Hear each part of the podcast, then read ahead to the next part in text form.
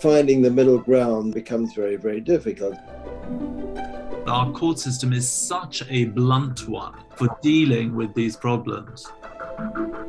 One doesn't need to invoke alienation to explain why a child is now struggling to be in a relationship with a parent. High conflict is enough.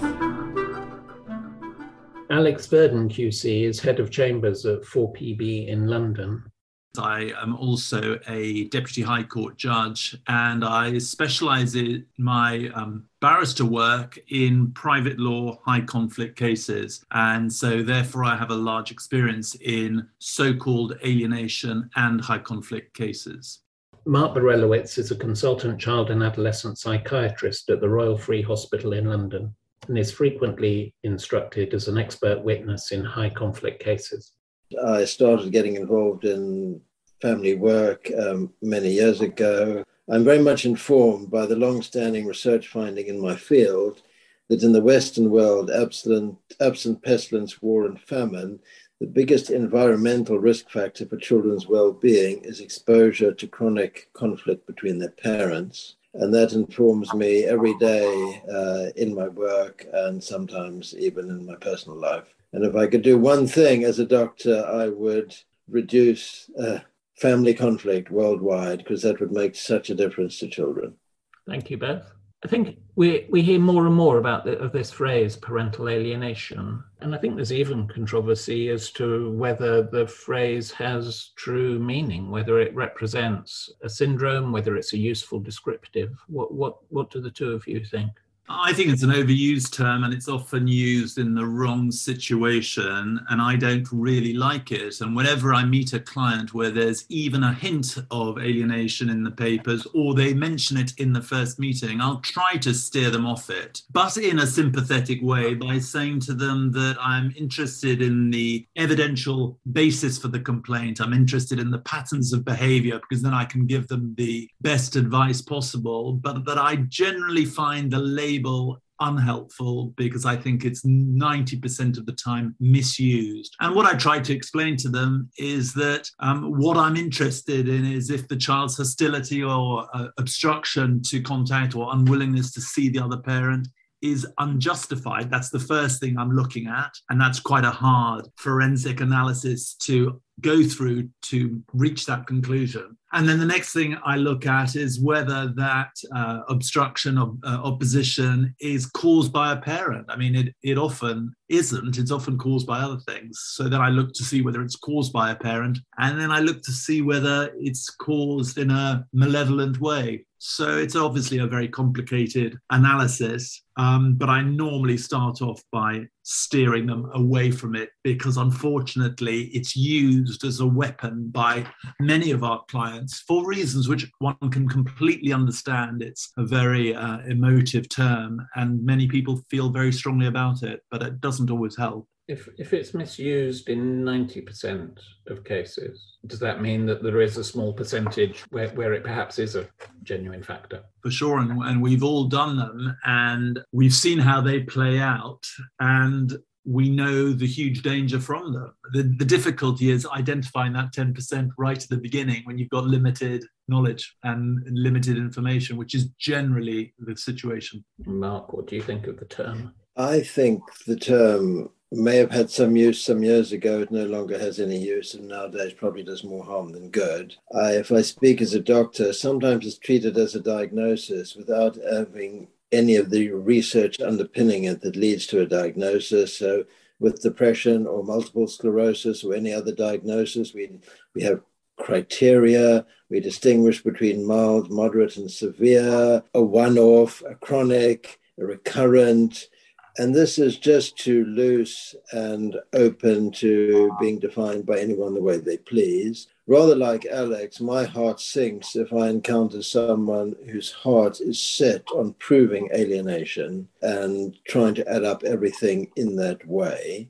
I worry about any court case where the game is to prove or disprove alienation, because th- those are the most ghastly cases, and the children actually get lost in the middle of those. But people do turn people against one another. We know nations get turned against one another, religious groups get turned against one another, streets get turned against one another family members get turned against one another. And I have seen within faith groups, including my own, mothers vilified for having any sexuality at all, being completely cancelled for ever having any kind of mental illness. And I've seen fathers vilified for trying to play a role in their children's lives. So people do turn people against other people. And, you know, alienation is the wrong word for it. I don't know what the right word is. But when I say that I I don't find the concept useful, it doesn't mean that I don't worry about emotions run high and parents get vilified and cancelled. Mark, do you think it's also sometimes used as an excuse by one parent not to uh, reflect on their own responsibility for a situation? Yes, I think it is used a lot in that way. And the, the painful thing about this is one as one parent saying, it's all about alienation, and the other parent saying, no, it's all about your conduct. And finding the middle ground then becomes very, very difficult. And we, as we all know, in human life, there's mostly middle ground and not so many extreme. The difficulty um, for us lawyers, Mark, is trying to weed out what issue it is at an early stage because yeah. most of the time we're we're waiting for fact finding and that could be a year or 18 months or possibly longer down the line how do we as lawyers try and try and work out what's going on i don't have an answer to that. And in the absence of fact finding, actually, our hands are tied because the child and adolescent mental health services can't cope with conflicting allegations. And if one of the allegations, if, if people start to use la- the language of abuse, then all the helping services are really completely stymied. They don't know who to believe and they worry about getting themselves into trouble and they worry about reinforcing a narrative. And so they're desperate for a fact finding. You know, you as lawyers have similar obligations about, you know, the, the paramountcy of the welfare of the child. And I think it is very, very difficult when the parties are set on, you know, are asking the professionals to prove a particular argument, either that that one parent is not fit or that the other parent is alienating. This is it's it's a nightmare. Do the mental um, health services wait for the result of fact finding then? Mental health services, child and adolescent mental health services. Sadly, child and adolescent mental health services are so hard pressed at the moment that they devote a lot of time to screening clients out. And warring parents get screened out because the services can't deal with it. And, you know, someone of my experience finds it very difficult with warring parents unrefereed. And we, we don't have the power to referee them. So uh, it, it, it, once this starts, a lot of things go wrong, including it being very hard for the children to get help. Alex, can I ask the same question to you? What do you say us lawyers need to do at the start when um, clients come in? Do we need to try and identify whether it's truly a case of alienation or, or high conflict, or or do we run the case the same regardless of what we think may be the truth of the issue?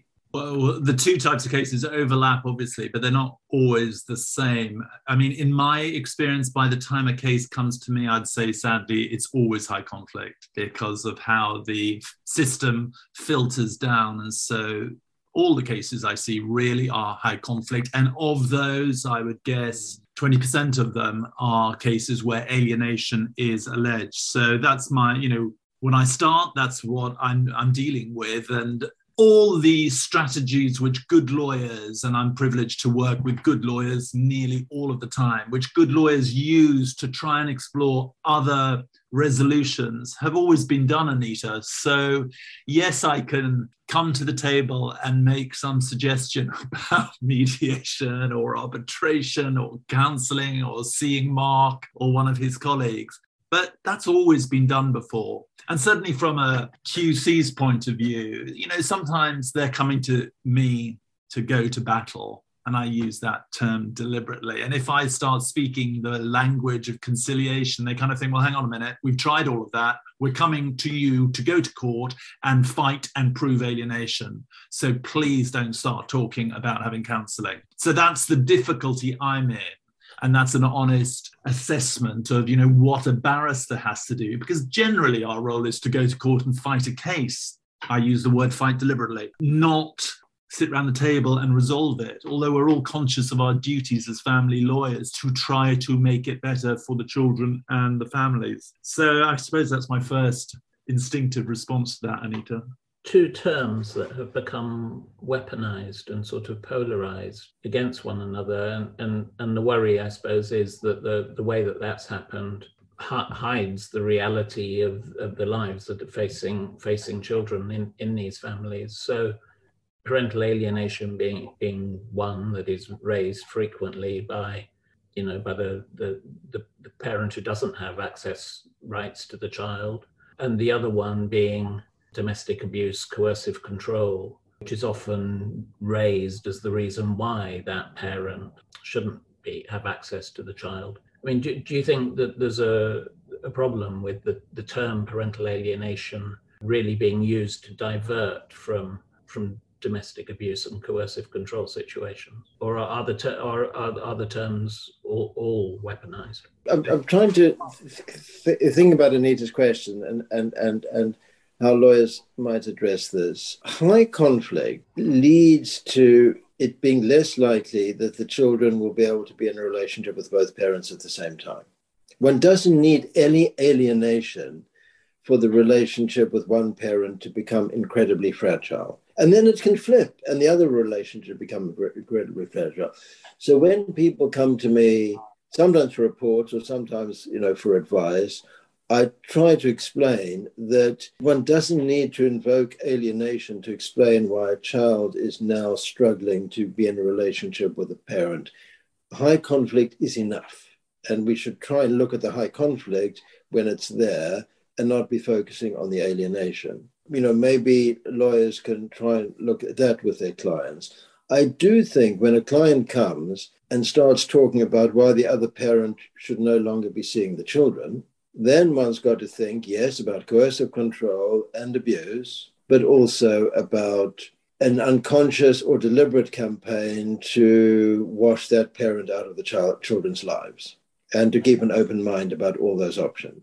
Is that um, less often though when they're openly declaring that the other parent shouldn't have contact or or spend time with them? Is it more common to find they're expressing um, that it should be happening, but the other person is is doing X, Y, and Z, which prevents it? Well, you know, the number of people that I see is small. I do see a lot of people who convey that they've reluctantly concluded that it's best that the other parent wasn't around very much anymore.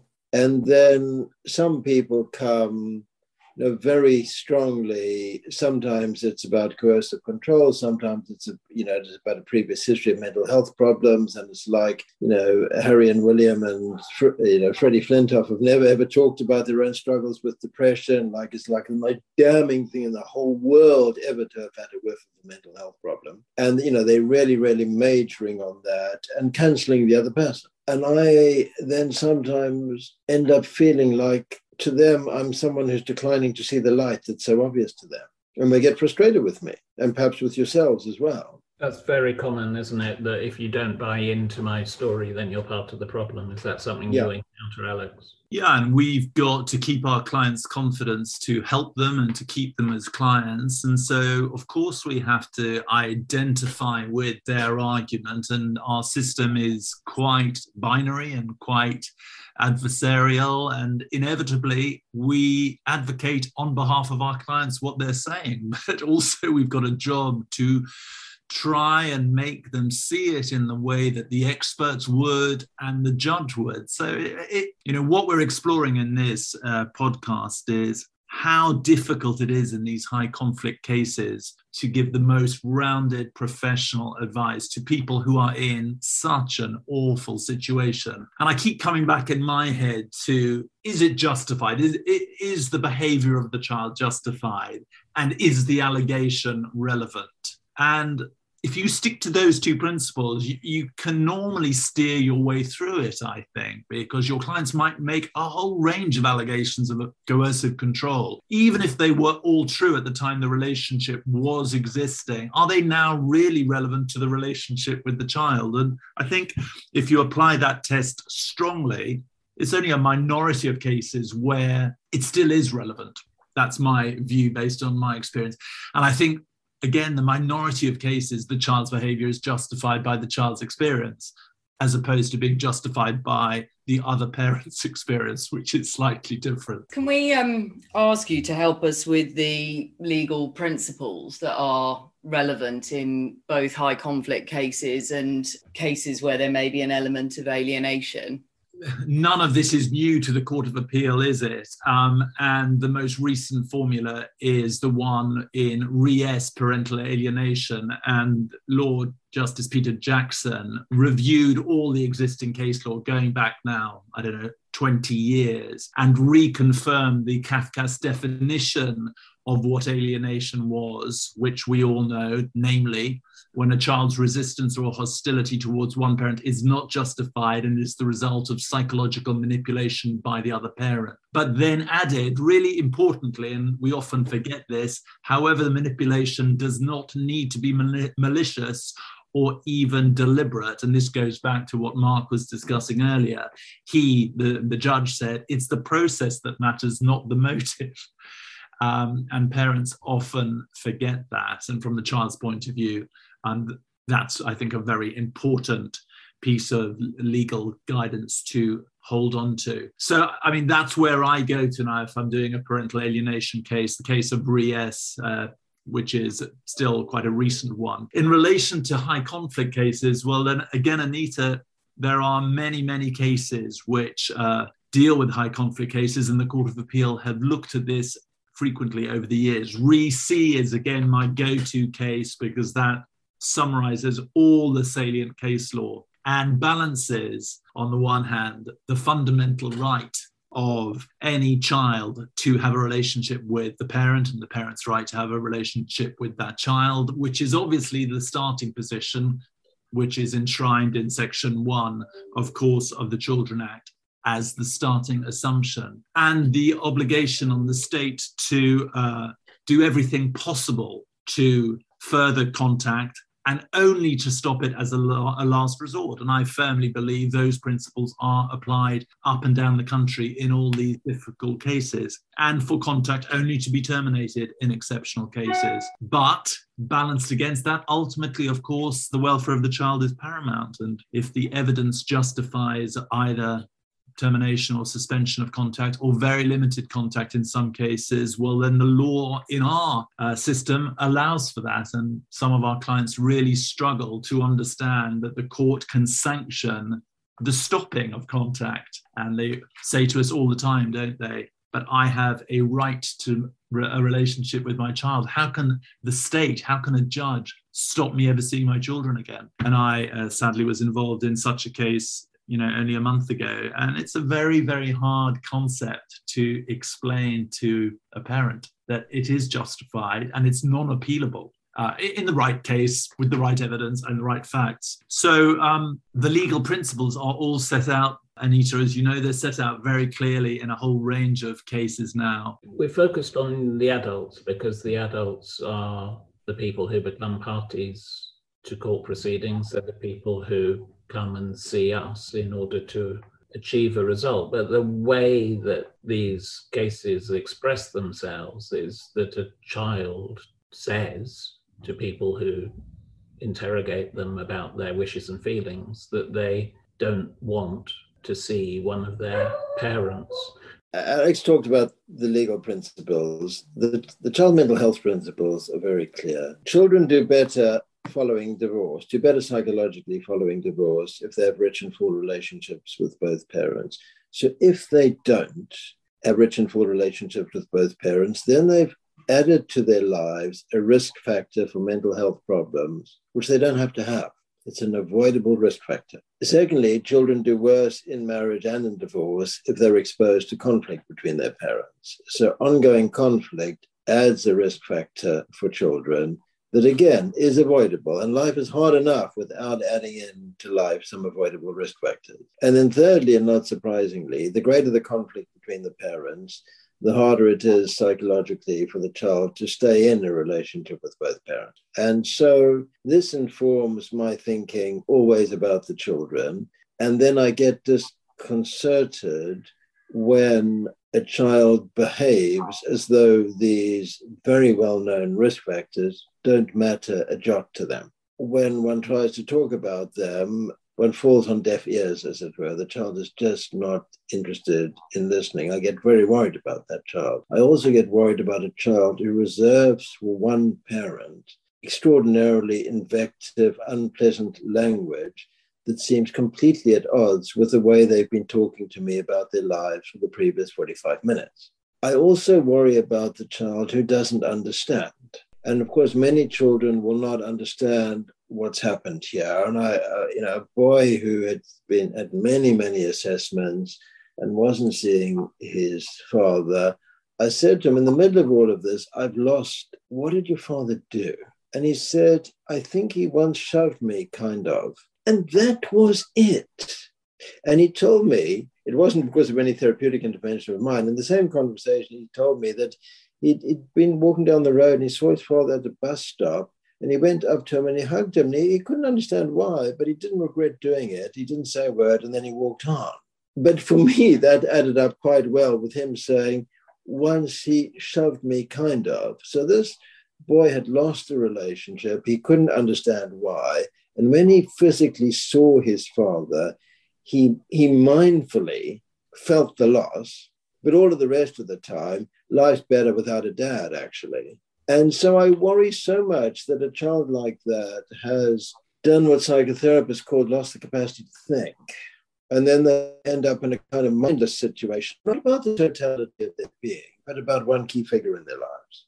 It's close to impossible therapeutically to address that while the child is young and living with a parent who shares, you know, who reinforces that perspective. But I've encountered a number of adults latterly who are really, really upset at how they behave towards the non resident parent. And in one case, the person's filled with regret because that parent died before the child, now adult, could make good and so they carry a, a you know an unbelievably painful burden and so I, I do worry about the children and and then I worry about the flip-flopping that I've sometimes seen them do. So they end it with a parent with whom they seem incredibly settled and they spontaneously go to the other parent and then they've just exchanged one one loss for another. I the, the piece of research that in a way it's crying out to be done is to ask adults to come forward, not just to talk about the experience of being removed in the middle of the night,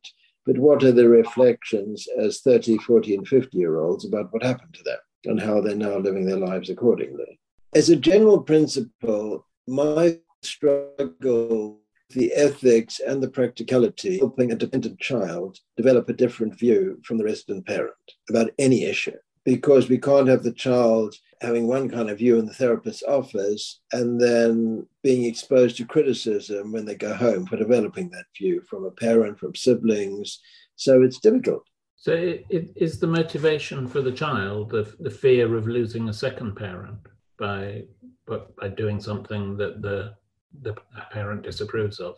It's, it's difficult enough to understand people who wish to be understood when people come along wishing to persuade a professional person that their mindset is entirely justified by circumstance and they just want you to write that down and leave them alone, then it's very, very difficult to understand how they are. It's very, very difficult indeed. And when someone says they have no sense of loss whatsoever, and one sits in the room and thinks it's called the countertransference. This seems to be more upsetting for me than it is for the young person experiencing the loss. Then one becomes really quite worried. But we can't push people in on a therapeutic course that they don't sign up for. You know, it's it's wrong. So one tries it a little bit, but if the doors are shut, we we we have to leave people be, and I, I, don't see ethically how we can do anything different from that. I I think the job is prevention to try to work with people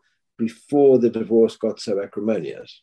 But that's a speculative idea. But you know that old joke: how many therapists does it take to change a light bulb? Well, the number of therapists doesn't matter. The thing is that the light bulb has to really want to change. It's an opposite. It's an unfunny joke. One can't and shouldn't be trying to get people to change if they're not signing up for it. And this applies to children as much as adults. The more we talk about this fascinating conversation, the more one realizes that our system, our court system, not, not our mental health system, but our court system is such a blunt one yeah. for dealing with these problems, however good the intention is. And we all know the legal principles, we all know the methodology. And even if it works really well and all the principles are applied pro- properly and put into practice, it still is blunt and it's still not good enough. So, just picking up on the point mentioned earlier about fact finding hearings, which I agree is the only way, the only route we can offer people, because we all need to know what the judge makes of it. In most of the cases I deal with after fact finding, one person says, I don't accept the findings. You're almost back to square one. Of course, it's easy for the court because the court says, no, this is now the uh, truth and there's no divergence from it. But you know generally half the clients are unhappy with the findings and continue their lives in the way they did and it's a miscarriage of justice then that you're dealing with. I ask myself what's in it? You know when a client is saying oh i'd love them to see the other parent i just can't get them to do it I, I, I, I, what's in it for them to say oh yes thanks for that piece of advice that should work actually no there's nothing in it for them it, it destroys the whole argument that they came with unless it's going to lead to some kind of reconciliation, apology, full on healing. But if it's just a sort of deconstruction of what really matters to them without any consequent healing, frankly, it's not in their psychological interest really to go down that route. Yeah, and even if there was a chance of that right at the beginning of the process, there's no chance after two years of litigation when you filed five statements and your position has become more and more entrenched and you're really dug into it by then. Uh, from what I've seen, by then it's too late. Although, Alex, I have seen, you know, I saw a man recently after years accept that his conduct wasn't in the interest of the children and it was profoundly moving. And I, I hope it leads to some kind of healing. It's it's early days. Residence was transferred, and um, at least you know in his witness statements, and I have no reason to doubt his sincerity. He accepted that he needed to done better, and and he needed she'll need to live with their mother and then rebuild with him. And but you know it's the exception that you know that proves the rule. It was very moving and had the potential for healing. Anything that we can do to reduce conflict you would encourage that we are doing. And I think you're saying that fact finding is necessary, but necessary as swiftly as possible rather than before years of delay. What else are you telling us are the things that will help this situation? Can I come back to fact finding? Fact finding early on in an ideal world leads to clarity. Fact finding after four years leads to vindication. Vindication is not the road to healing. Vindication is the road to, I told you so, good night, goodbye. So, fact finding leading to clarity of task and clarity about the stakes for the parties if they don't get that right, that's really, really welcome. Is that right, Alex? Is that your? Yeah, yeah, I completely agree with that. And uh, Mark's put it very well. The other the other angle, and if you're not going down the court angle, is to develop a relationship of trust and confidence with your clients so that they believe you when you say don't go down the court route. Try and get some professionals involved in the case who can help you far better than lawyers ever could.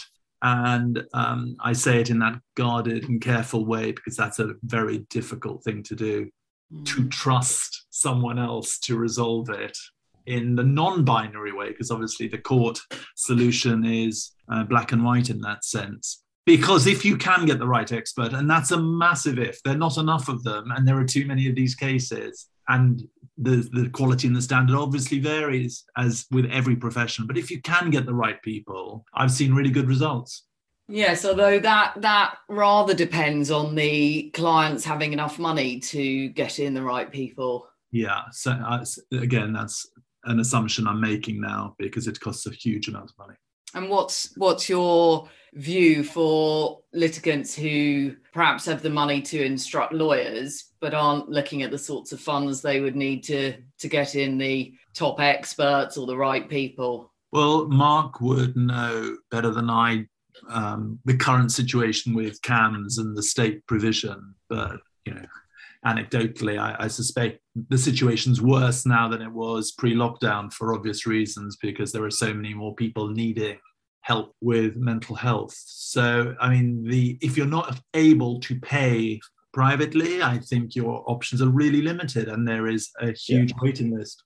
CAMHS ought to see children experiencing the consequences of acrimonious divorce because that is such a big environmental risk factor for their well-being, but they won't because they can't deal with the warring parents. And unlike lawyers, they have both parents in the room rather than one, and they just can't deal with it completely understandably. And you know, as with my experience, and I've got one case at the moment.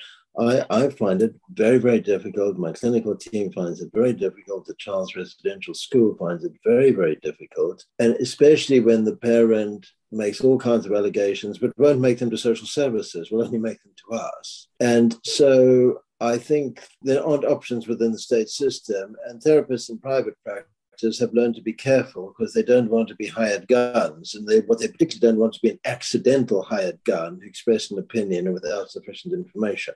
Over to the local authorities, then, if it crosses that that sort of threshold. Yeah, and it, it, it often does, but then we yeah. have a different type of problem, don't we? Because yeah. although, uh, of course, there are really good social workers uh, across yeah. local authorities. The reality is, these sorts of cases, although conscious of what Mark said about their profound negative emotional impact on children, they're not local authority priorities. No.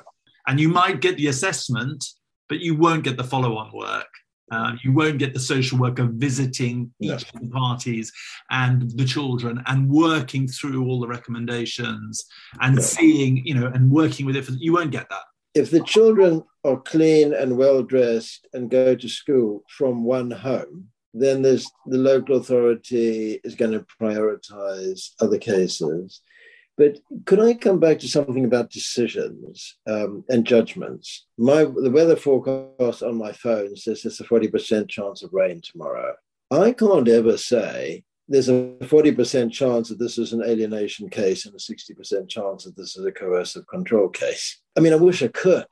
I can't even say what one does in a personal injury case on the balance of probabilities, this is the cause, on the balance of probabilities, this is a material contribution. Sometimes I can say, I think the discord is a bigger issue than the separate conduct of each parent. There's something about the binariness of alienation where it simply seems intellectually impossible. I mean, maybe I'm lacking courage to say the percentage likelihood that it's alienation is X. And would I have the courage to put it at a complex level, like 40%? You know, not trivial, but not a, a game changer either.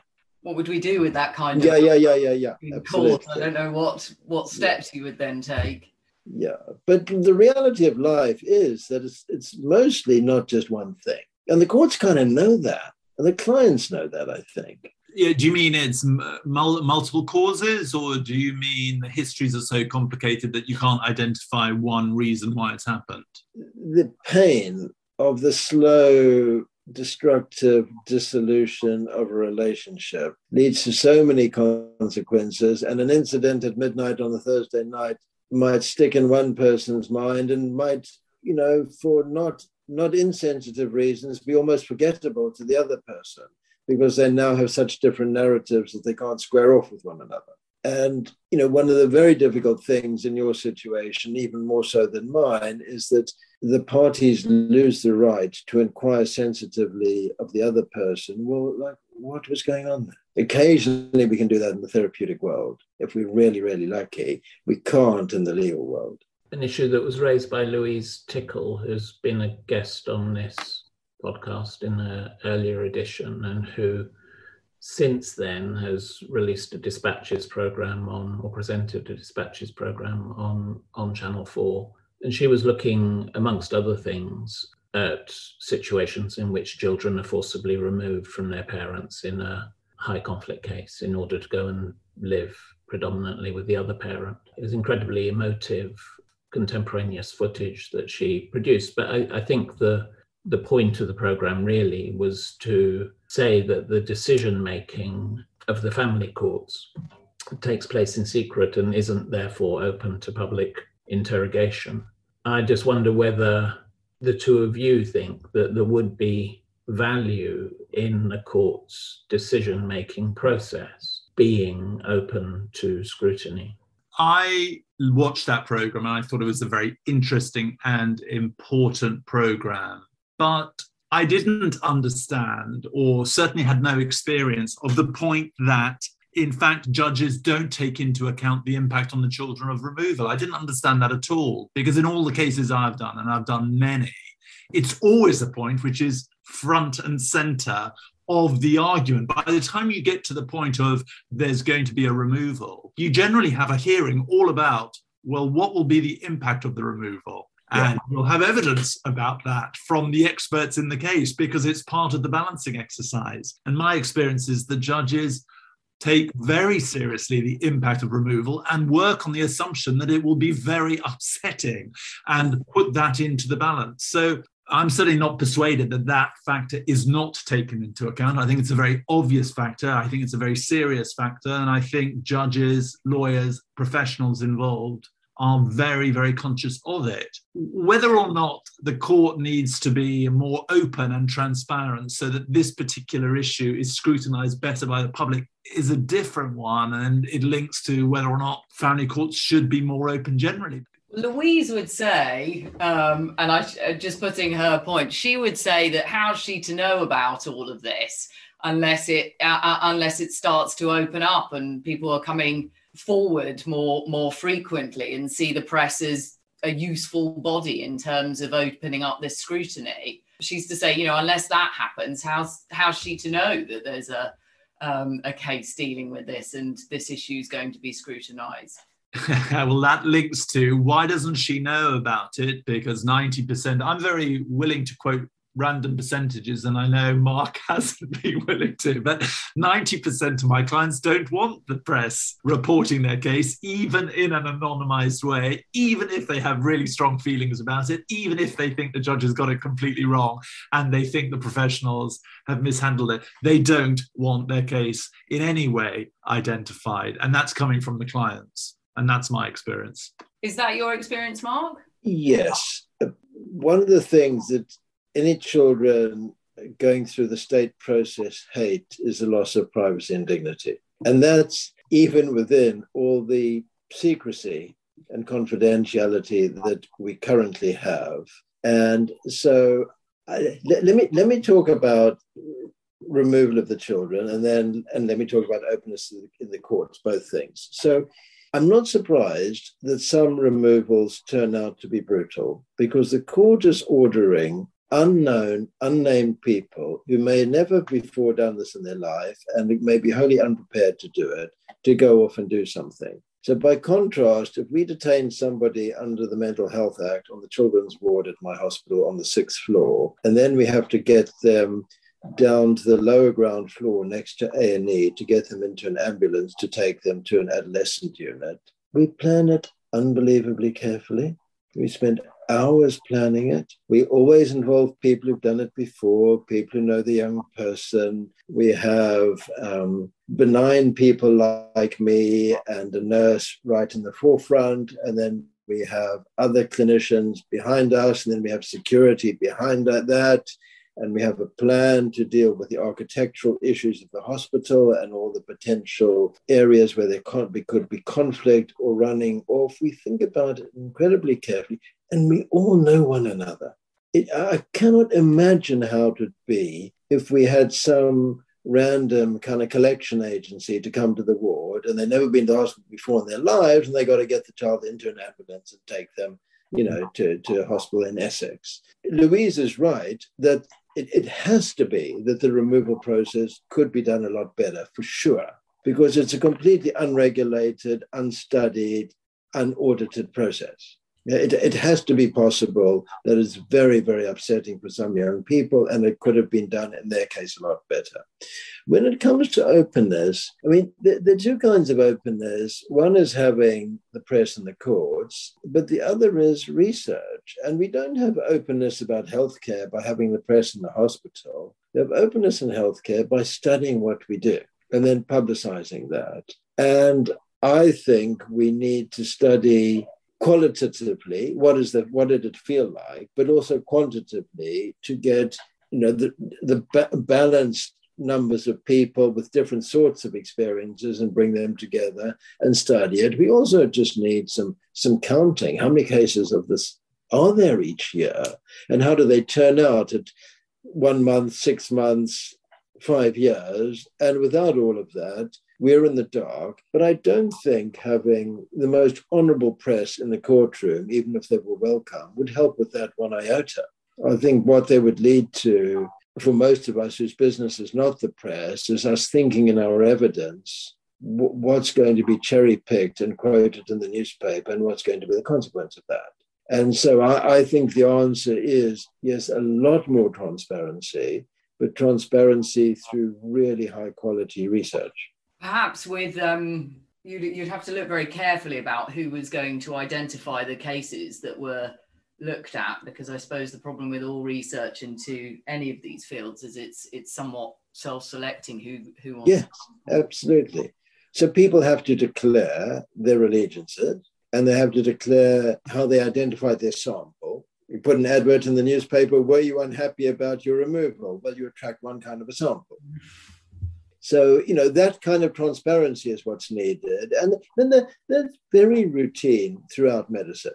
You know, why, why did you study this particular group? Because there were patients in my hospital. Well, are they remotely representative of patients around the land? No, we don't know the answer to that. So how do we, then we can't generalize that. So, you know, what, what does high quality research do? It identifies the interests of the researchers it audits their research design before they get to meet with a single client, and then it looks very carefully at the quality of the research. And th- th- there is, Louise is absolutely right, there's a great lack of this. I don't really understand why not. It ought to attract research funding and ought to attract a lot of academic interest. I think any anybody who's worked in this field knows that the the choice of expert can have a huge bearing, not so much on the outcome, as in the expert is favors one party or viewpoint or the other, but the quality of the expert evidence can speed up the process and lead to, to fairer and better outcomes. Is, is there enough help and information out there to enable people to make the right choices? Yeah, yeah. I think if you're lucky enough to work in a large organization, there is so much shared experience that and if you're working in a, in a city, yes, I think there's a, a, a, a, big enough pool and enough information. I'm sure it's much more difficult if you're a sole practitioner working in a town. And then, you know, there are so many ways now to tap into information through the internet, through social media, that I, I think there there is the information out there and i think it is accessible. It's just a bit more difficult if you're on your own. What, and when you say expert what type of expertise should we be looking for? Is that psychiatrist or psychotherapist? What, what, what is the first port of call? There's a gold standard but you'll you'll remind me that it's expensive. But i think the gold standard is having a psychiatrist having a psychologist and having a therapist all working together, maybe even with an independent social worker. And I know that sounds like a lot, but I think each of those disciplines brings something to these very difficult high conflict cases. And again, I've seen such a combination of people work really well and work in a better way than lawyers and courts can. Um, but that is a gold standard. Remember, you were asking me how clients who obviously don't have the means, how they can do it. Remember, if a child is joined to the proceedings, a child is eligible for legal aid, and then the child's lawyer can instruct experts, albeit on different rates. And so there is that option as well to bear in mind. And obviously, in all these cases, joinder of the children should be considered at a very, very early stage because it although it involves the children, and if the children are older, that could be a disadvantage. It also balances the proceedings in a way and at least gives the chance of a more objective view rather than the stronger uh, views of the parents can be hard to persuade courts though at a very early stage that, that that's the route you need to go down Yes, and we've all seen cases where it's done too late. 18 months into the proceedings, it's done afterwards when it's very obvious that it should have been done earlier. But you're right, it's a bold decision to make at the beginning because the natural inclination of the judge will be to try and keep the children out of it for obvious reasons. Because we all want to deny that it's a really difficult high conflict case and intractable. We all someone once said to me, you know, we all want to help and we all want to resolve it and we all think we've got the answer and we don't want to admit right at the beginning that actually it's the type of case which doesn't have any answer because that's very disempowering. Who wants to say that? I think that the confidentiality doesn't help us so-called experts either. These you know alex is right it's much better to work as part of a small team in my NHS work, I'm able to discuss any case I want at length with uh, a group of very experienced colleagues within the multidisciplinary team. With this kind of work, I don't even know what I'm allowed to discuss with a fellow child psychiatrist who also does a lot of expert witness work, we are very, very wary of discussing any aspect of any content of any case with one another because we don't breach confidentiality and uh, it's very tricky. And so um, comparing notes, which professional people do all the time as part of normal practice, is harder under this uh, particular structure there's no there's no wise colleague to say I think you might be overemphasizing something. But we, we just have an ordinary clinical practice all the time. It's it's a very odd it's a very odd thing. And unlike PI work, we don't have conferences where ideas are hammered out. PI work, you get five different people. We talk stuff through really, really carefully. How do we know that this is a traumatic brain injury? This kind of child work we don't have those discussions. We did when I started out, but for reasons of confidentiality and perhaps cost, it's become forbidden. That's probably more legal aid than lack, lack of legal aid, meaning there isn't the scope to, to instruct multiple experts. Yeah, it is very helpful to be able to have a meeting with an ISW and talk some things through as part of the process. Okay, well, that's something for us all to bear in mind as well. Obviously, it's it's rather upsetting to hear it's as stressful for the experts as it is for the rest of us. And of course, it's hugely stressful for the clients.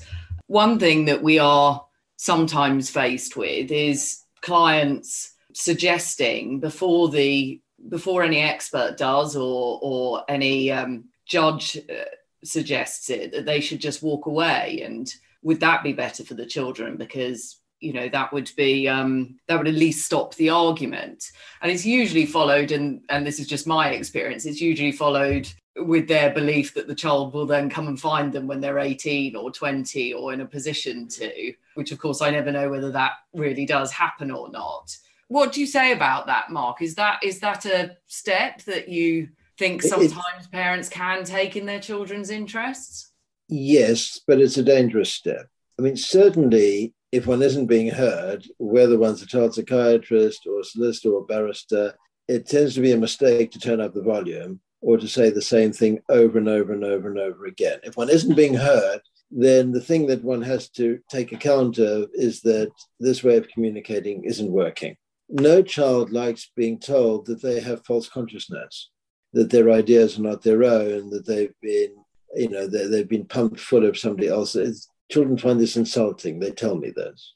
At the same time, sometimes children say, and then he, because it's usually a he, stopped even trying, which proved to me what I suspected all along that it was all for show and that he didn't really care in the first place. So the estranged parent walks a difficult line. But again, we don't have research on this, only anecdote, and I'd love to know the research a number of parents have said to me that the child reached out to them after a considerable time had elapsed. Then the job of that parent is not to overreact, to you know be quite understated, very welcoming of the child, but not remotely like, why didn't you do this before? because it's such a major step for the child to do this and to do this without losing face. And they certainly don't want to start criticizing the other parent. So, one dad who negotiated this successfully, his son emailed him and said, Hey, dad, fancy lunch? After years. And it was three years of lunch before they ever talked about the thing.